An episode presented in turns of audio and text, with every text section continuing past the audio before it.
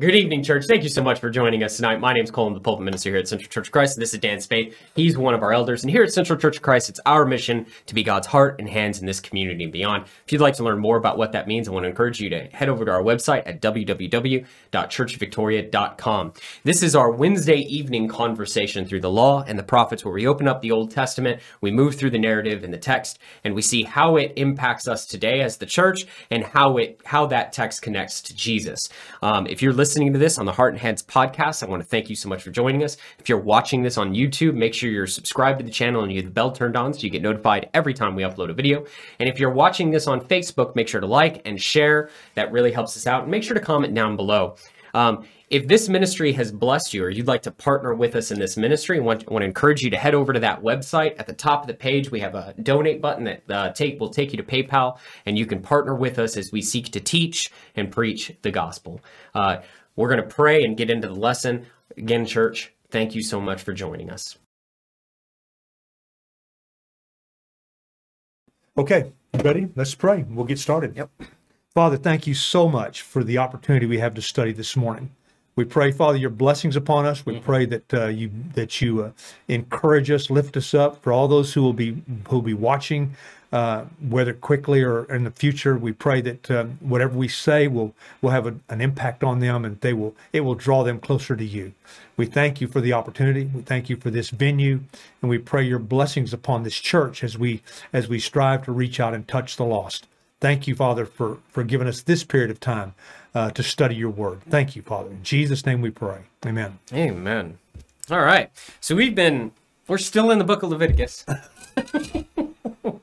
Yes, we are. Did did you know there was so much here? yeah, I did. I I did. I did know, but you know, and there again, we qual- qualify this where this is where most Bible students go to die. Yeah, this is yeah, this is where most yearly by you like read the Bible in a year reading plans go to die. This is where they. This is where they self destruct. Yeah, they usually make it Yep. like the last, you know, it's like the last 20 chapters uh, of Exodus, right? Because it's it's a story from Genesis 1 all the way to Exodus 19 when Yep. they get to Mount Sinai. It's a complete like narrative up until that point. So it's a story. And then right around Exodus 19, you start getting this weird literature called law Yeah. code.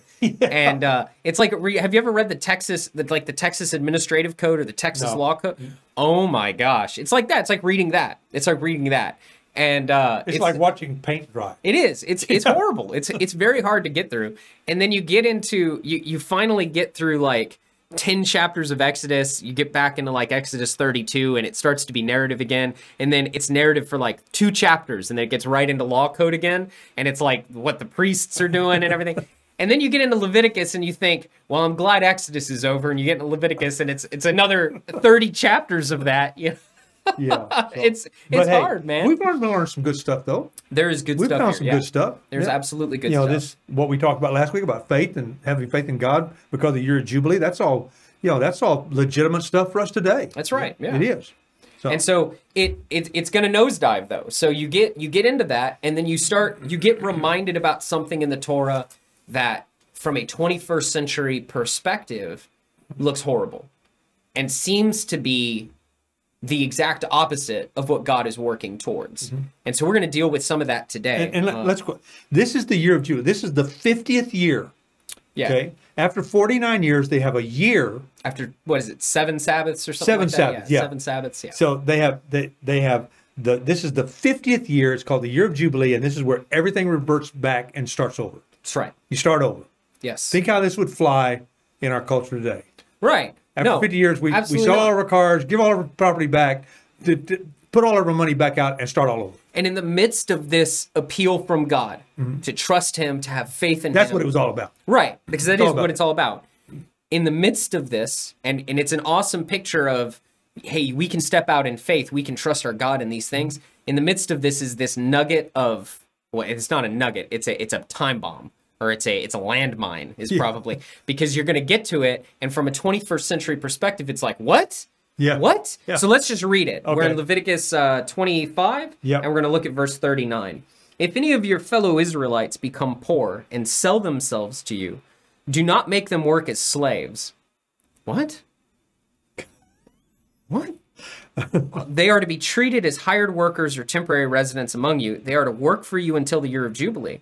Then they and their children are to be released, and they will go back to their own clans and to the property of their ancestors, because the Israelites are my servants, whom I brought out of Egypt. They must not be sold as slaves. Well, what, what about everybody else? Keep going. Do not rule over them ruthlessly, but but fear your God. Uh, so that's that's that's like pretty eye opening, and then it gets explicit. Yeah. If that wasn't explicit enough, verse forty four: Your male and female slaves are to come from the nations around you, and from them you may buy slaves.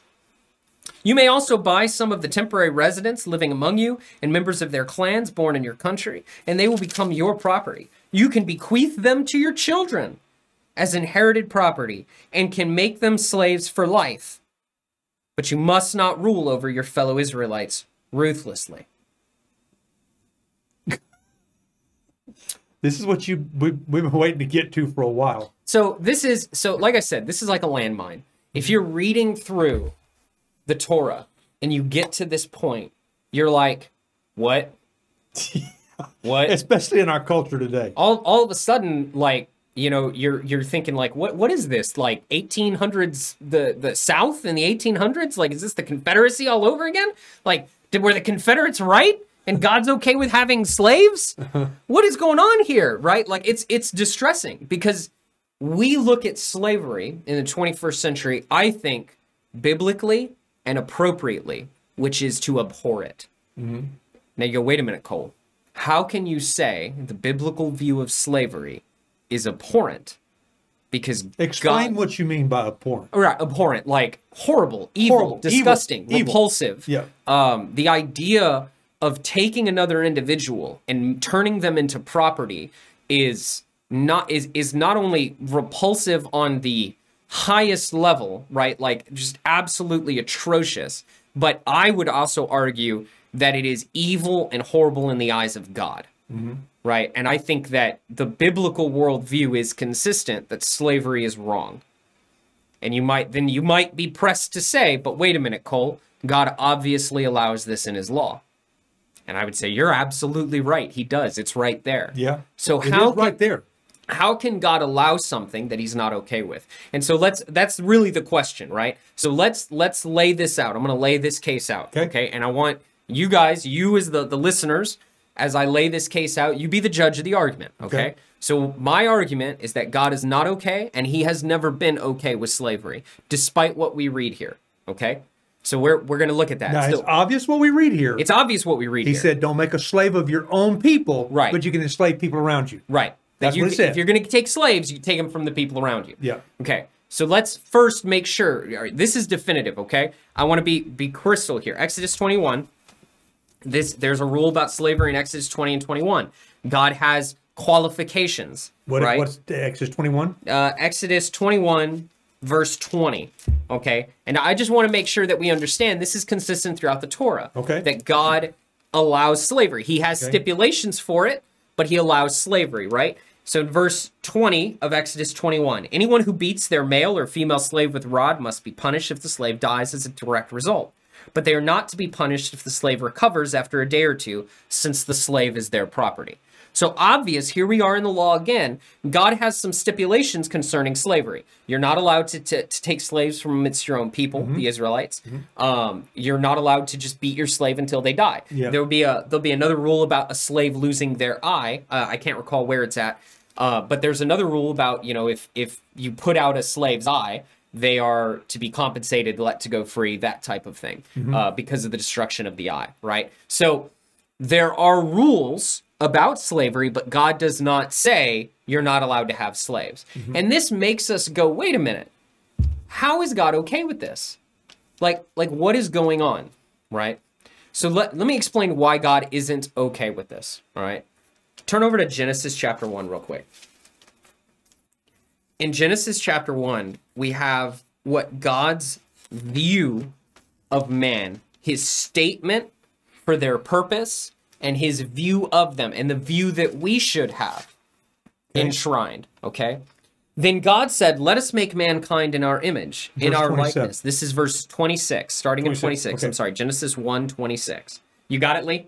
Okay. Then God said, Let us make mankind in our image, in our likeness, so that they may rule over the fish in the sea and the birds in the sky, over the livestock and all the wild animals, and over all the creatures that move along the ground. So God created mankind in his own image. In the image of God, he created them. Male and female, he created them. God blessed them and said to them, This is verse 28 Be fruitful and increase in number, fill the earth and subdue it. Rule over the fish in the sea and the birds in the sky, and over every living creature that moves on the ground. This is, and if you go back and watch our episode, our first episode over Genesis, where we talked about this, it's first or second episode. Um, I pointed out that this is a groundbreaking statement. In ancient Near Eastern law codes, the Code of Hammurabi, the Code of Tishar, the code, the Babylonian uh, codes, and all of these things that we have, the the Assyrian kingly codes and decrees, this is the only one coming out of the ancient Near East that does not invest sole divine authority in one person, but rather spreads it out over all people. Notice what he says here. He doesn't say the Israelites are created in the image of God. That's not what he says. No. He says all people Yeah. are created in my image. Mm-hmm. So this is a conflicting statement. Why is it okay for the Israelites to take slaves from the nations? Why is it okay for them to take slaves at all if everyone is made in the image of God? This is the tension inherent in the text. God makes it clear we're all made in his image. Further, we're not made, some people aren't made to be slaves and others made to rule. All people are made to rule over the, ha- the work of God. Mm-hmm. All people are meant to increase in number, to come together, male and female, increase in number, populate the earth, and rule over it. All people are God's image bearers. So that seems to conflict with what we have in the law. Mm-hmm. This is when we get down to the nature and the point of the law. What was this law intended to be? We have Christians who run around today who say the problem in our society is we don't keep the law of Moses anymore. The problem in our society is we don't keep God's law. This was God's holy and divine law meant for all people everywhere to keep. That's ridiculous. This is not that's not the point. The point this is a screwdriver. This is a screwdriver that's intended to accomplish a very specific purpose, right? You don't use a Phillips head screwdriver on a flathead screw. No. You, it doesn't work, does it? This law was given to this people in this time with a specific purpose, and that purpose was to usher in the Messiah. Yep.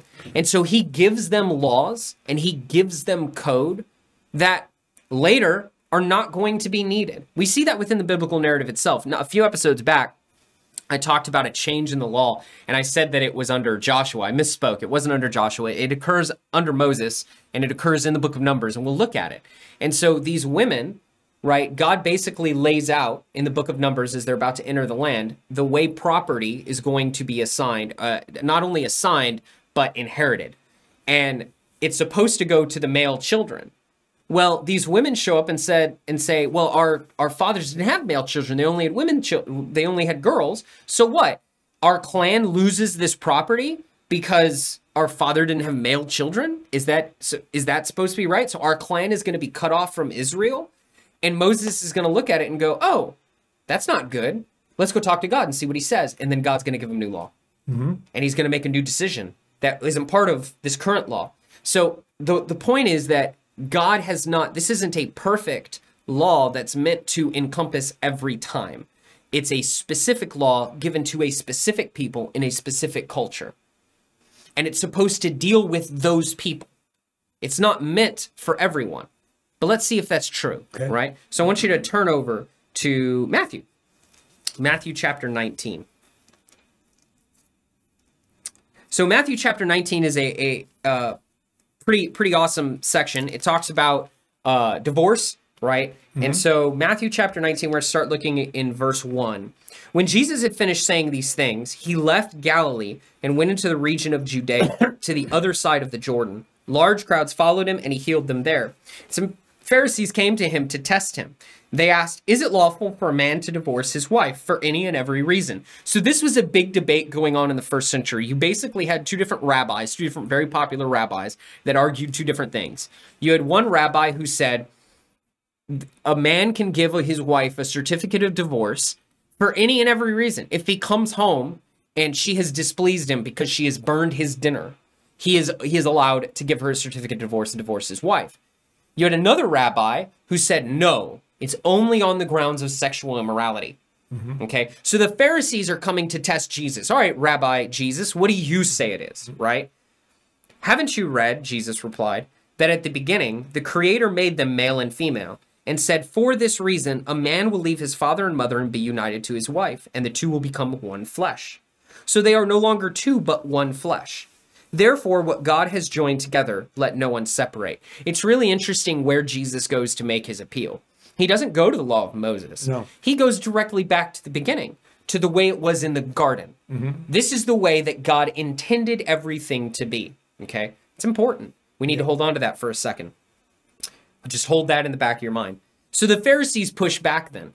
Why then, they asked, did Moses command that a man give his wife a certificate of divorce and send her away?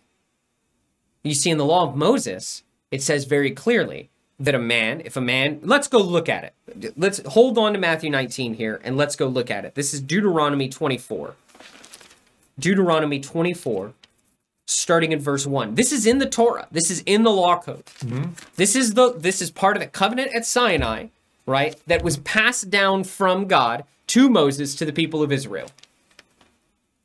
So what does Jesus said? Jesus went back to the garden and said, "No, no, no, no. A man and a woman together forever. That's that's the intention. They are one flesh." This is what Moses says in, Gen- in Deuteronomy 24 verse 1. If a man marries a woman who becomes displeasing to him because he finds something indecent about her, and he writes her a certificate of divorce, so something indecent about her, that would be the one rabbi saying if if the woman displeases him in any way, mm-hmm. right?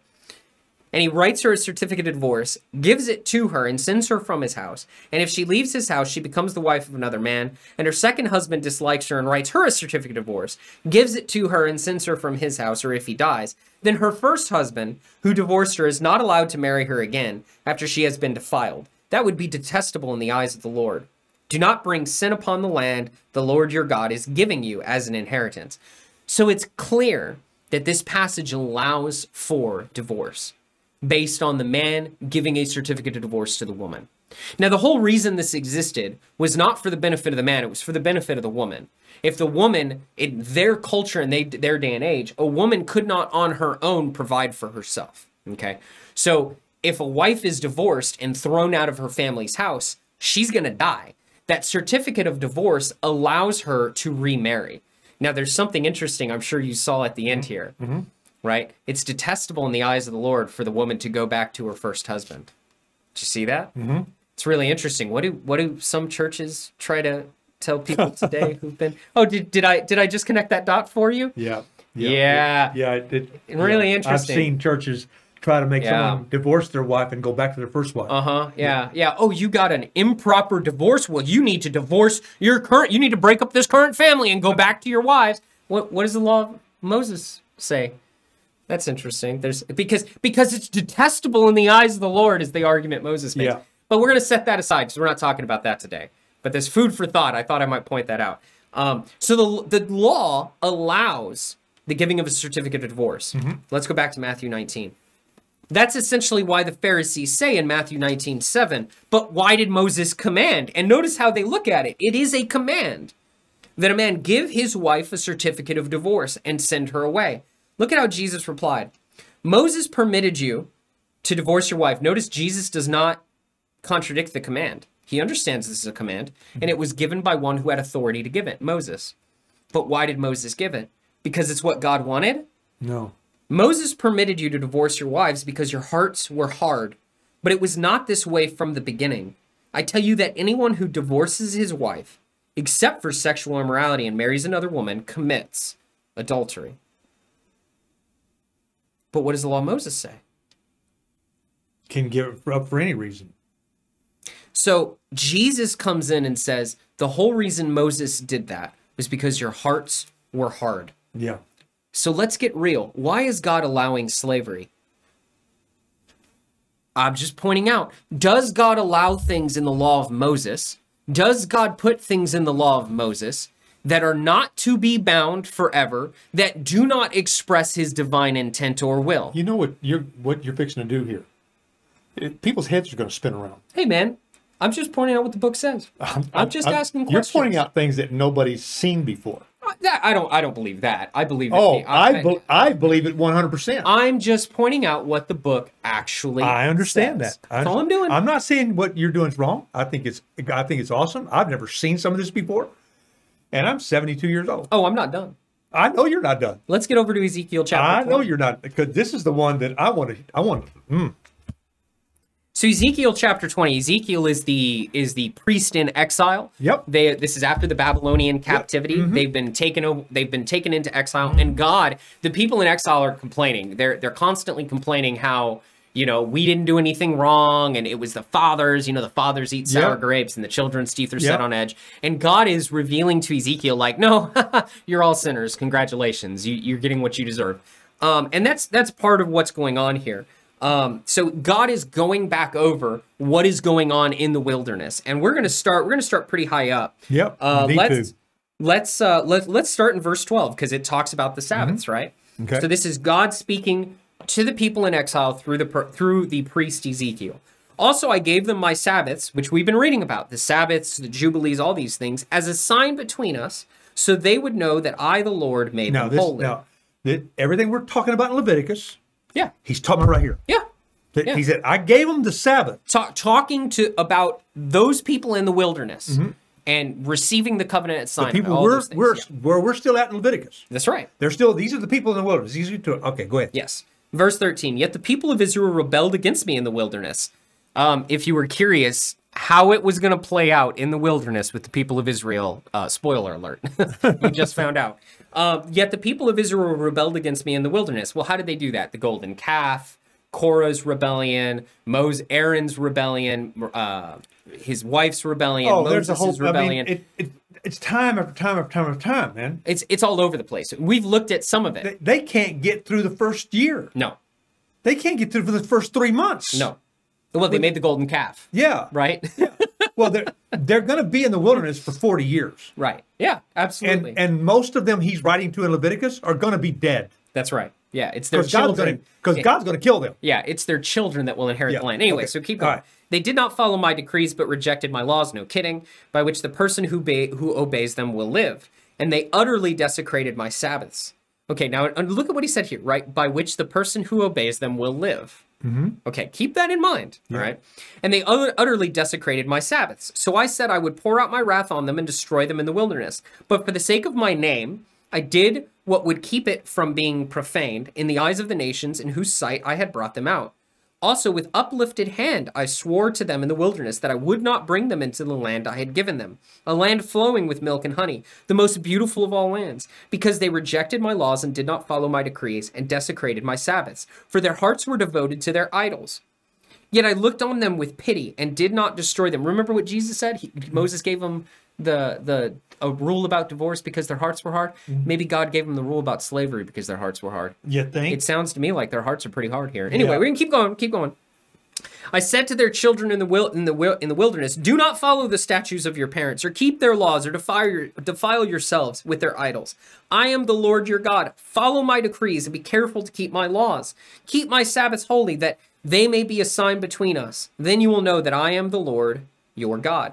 But the children rebelled against me. They did not follow my decrees. They were not careful to keep my laws, of which I said, The person who obeys them will live by them. And they desecrated my Sabbaths. So I said I would pour out my I- wrath oh, on oh, them. I, I like this because because there's there's something we did Wednesday night that that we read and it says that if you're going to obey it was Paul's talking to the Galatian church and said Oh, yeah. if you're going to obey circumcision then you got to obey all of it. You can't just obey one of it. You got to obey it all. You can't grab on you do one thing Yeah. I mean, and that what he, that's what he said here. You have to keep careful to keep my laws, keep my Sabbaths holy. And he said, you, you follow my decree and be careful to keep my laws. Keep all of them, Yeah. not just one. Yeah. And the person who obeys them will live by them. yeah, Yeah. yeah. Paul Paul brings that up in Galatians to devastating effect, I would say. Yeah. But I withheld my hand, and for the sake, this is verse 22, but I withheld my hand, and for the sake of my name, I did what would keep it from being profaned in the eyes of the nations in whose sight I had brought Israel out of Egypt. Also, with the uplifted hand, I swore to them in the wilderness that I would disperse them among the nations and scatter them through the countries. We're about to get there.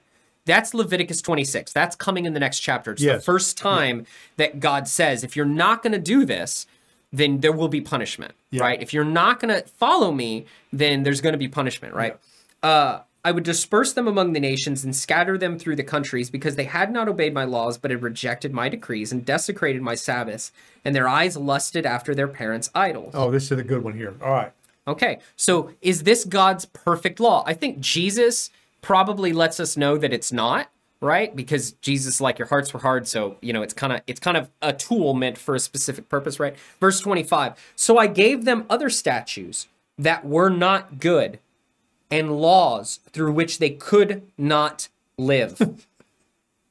I defiled them through their gifts, the sacrifice of every firstborn, that I might fill them with horror, so they would know that I am the Lord. He's playing with them, isn't he? What is God saying? God's saying, remember, guys, and, and this we have to go back to Exodus 19 for this, okay? But you go back to Exodus 19, God reveals himself on the mountain to the people, and what do the people say?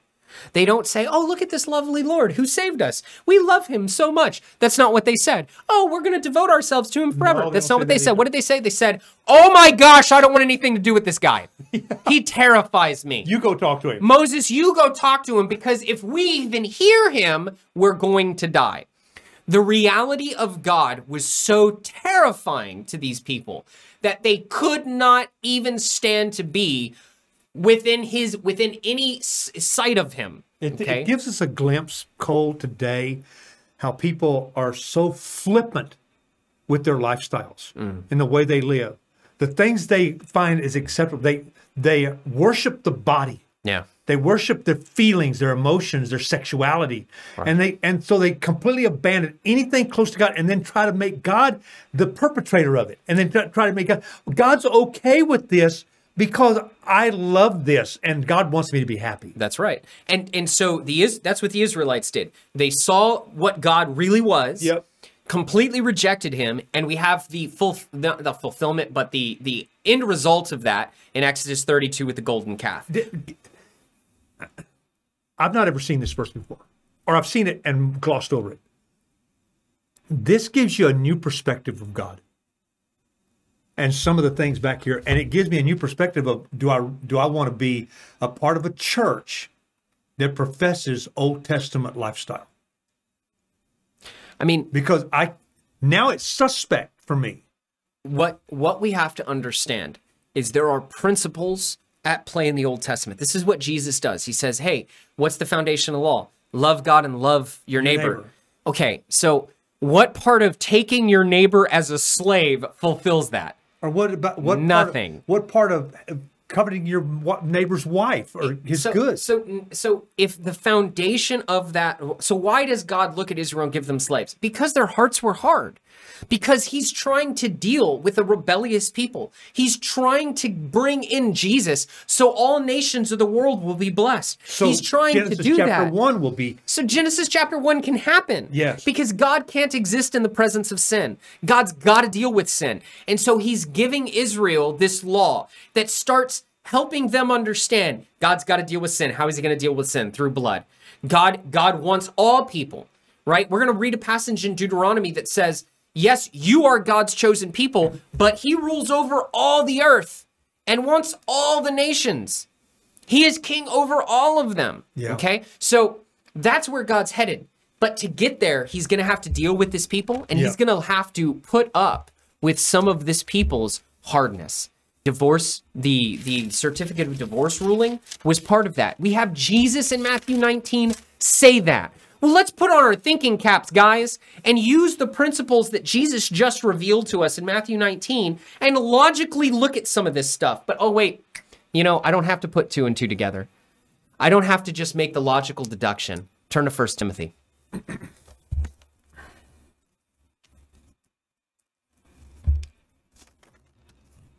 This is 1 Tim- Timothy chapter 1. Okay. And this is Paul talking to Timothy. And he says, he says this, and it's- I love this. I love I love what Paul says here. Okay. Verse 8. We know that the law is good if one uses it properly. huh, how do we misuse the law, Paul? Oh, let us count the ways.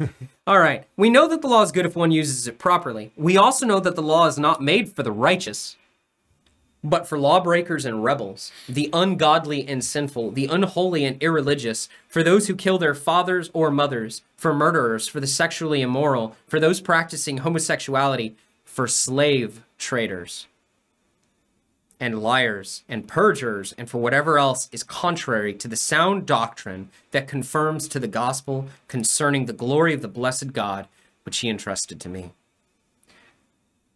We need to wake up. God gave them a law for a specific purpose. That purpose was to bring Jesus onto the scene. Mm-hmm. It was to, in many places, it was to foreshadow what was going to be. It was to reveal to the Israelites who God is, the character of Him, right? And to deal with a people steeped in slavery and sin. I like what you said, you know, that that he he did it to deal with the sin problem. He did. That's what he dealt that's what he did that's what he's doing. because he wants it to be like Genesis 1. He does. And that's what it will be at some point. and it, there's no slaves in Genesis 1. No. There's no slavery in Genesis 1. No. in Matthew 19, Jesus reveals to us the intent and the purpose behind the law. Mm-hmm. It was not meant to be like this law forever. It was it was a screwdriver. It was meant, it was a tool meant to accomplish a purpose. And when it accomplished its purpose, it went away. And there were things in that law that were not reflective of God's character, We're not reflective of God's nature, We're not intended to be used. And the question is, well, okay, when we understand that, when we put Ezekiel 20 together and we put Matthew 19 together and we clearly see that God had things in that law in the old um, in the covenant at Sinai that was not meant to go forward. When we start to see that, it's easy for people to go, "Oh, well then what what can we throw out?" Things that are inconsistent with God's character. Yeah. And in First Timothy chapter uh, 1 verse 4, we see very clearly that slavery was not consistent with God's character. Yeah. I didn't need to come to Timothy for that. Yeah. I could have gone right back to the garden, just like Jesus did. Mm-hmm. I go right back to the garden and say, "Oh, this was God's intended purpose." So, before we go crazy and say, "Oh, well, we can throw everything in the Old Testament out." No, no, you can't. No. You really can't.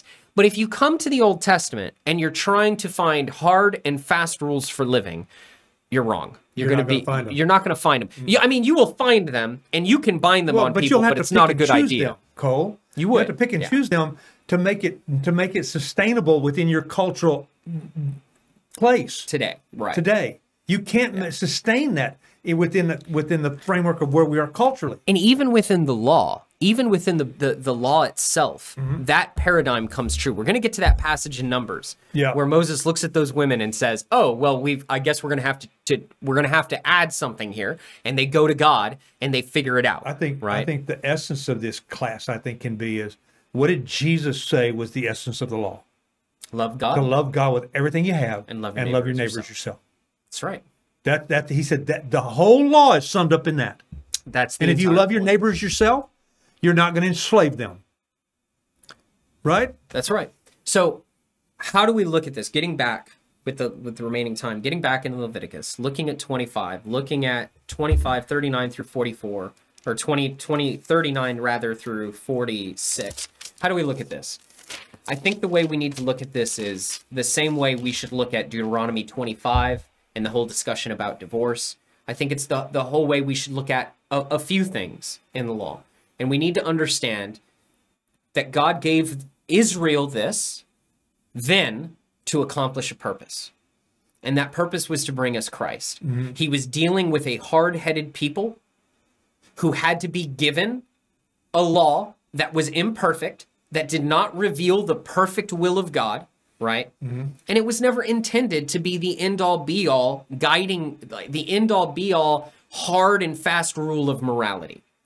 Okay. It was never intended to be that. And and to be quite frank, you see that in the first century. In the first century, the Jews really don't have a lot of slaves. The- but It's not really something they practiced. The the practice of slavery pretty much came to an end. Why? Because the Jews understood. The Jews understood the principle. Yeah, they're they're allowed, but mm-hmm. it doesn't matter if they're allowed. They understood the principle. You know, the lawyer looked at Jesus in the Gospel of Luke. It isn't Jesus who says, "Love God and love your neighbor." The lawyer comes up with the answer. Mm-hmm. Jesus says, Well, you know the law. How do you read it? And the lawyer comes up with the answer. It's interesting that, and then he says, and the second is just like it. yeah. Love your neighbors yourself. So it's, it's interesting how that dynamic works. It's not like we we want to look at the Bible oftentimes for hard and fast rules, and it, especially in the Old Testament, that isn't the point. The point is not about hard and fast rules. You're reading rules that were given to a specific people during a specific time because of who these people were. But Cole, we got whole whole dynamics that have picked out bits and pieces of them. In fact, they picked out the first ten. I know. And said, "You see, here are the ten commandments of God." No, no, that wasn't given to us. But we, we make, and I heard somebody just the other day on TV said, "Well, if you live by the Ten Commandments, you'll be fine." The, the Ten Commandments are rules, and rules are meant for children. It's it's really that simple. Rules. What and, and if you break the Decalogue up, if you break it up, if you break the commandments up, the Ten Commandments, what you walk away with is the principle behind them: love God. The first five commands, I believe, mm-hmm. are all about Loving God. loving God. They're mm-hmm. rules about loving God, mm-hmm. and then the the next five are rules about loving your neighbor. Yeah. So these So Jesus was right. so it's not it's not that these rules don't apply. It's not these are rules meant for children. Who were the children? The people of israel mm-hmm. right? Now we're in the church and we need to start operating off the paradigm not the rule. The paradigm is love god. Yeah. the paradigm is love our neighbor. And the question that we ought to be asking is how do we do that? How do we do that better and better? How do we embody that? Yeah. because if if we're going to try to just hold the rule without understanding the paradigm we're going to run into trouble Just like- especially just like the world has today. especially if we bind rules that were never even given to us. i I'm not a party to the covenant at Sinai. I've never been. I, I'm not. I'm not in any way descended from these people. I'm not. This this covenant has no bearing on me. Further, even the people that it did have bearing on, that it was binding to, this covenant was nailed to the cross, according to and, Paul. and in these people 7. there are people still that that, that they identify with this today Yeah. They don't even do this they don't obey this No. big name people we've talked about before not here but we've talked about personally they don't adhere to it either Yeah. they don't have any of this going for them yet they they uh, they profess to be god's chosen people it's not you know anyway No, I, I'm I'm Hey. with you. I'm with you. we're going to get into chapter 26 next week Chapter 26. We're going to start talking about. We're going to talk about where the health and wealth gospel comes from. There we go. Believe, you know, you're going to be rewarded for obedience and punished for disobedience. They leave that part out. Thank God, that's not my covenant. Yeah, thank God. Let's pray. Father in heaven, thank you so much for the opportunity we've had to study this. We pray your blessings upon us as we as we take a, a, a hard look and, a, and an honest look at what the what the things that you told your people really say and what we're supposed to take from it. Father, we pray your blessings upon us as we navigate through all of this. Uh, we're going to learn some some really neat stuff and we pray your blessings upon us that we'll take it in context and uh, and learn how to apply it to our lives whatever we need to do help cole and i to be able to take our audience there into that place father thank you for the opportunity bless us encourage us. Thank you for your son and thank you that he was the he was the payment for the sin problem. Thank you father. It's in his name that we pray. Amen. Amen.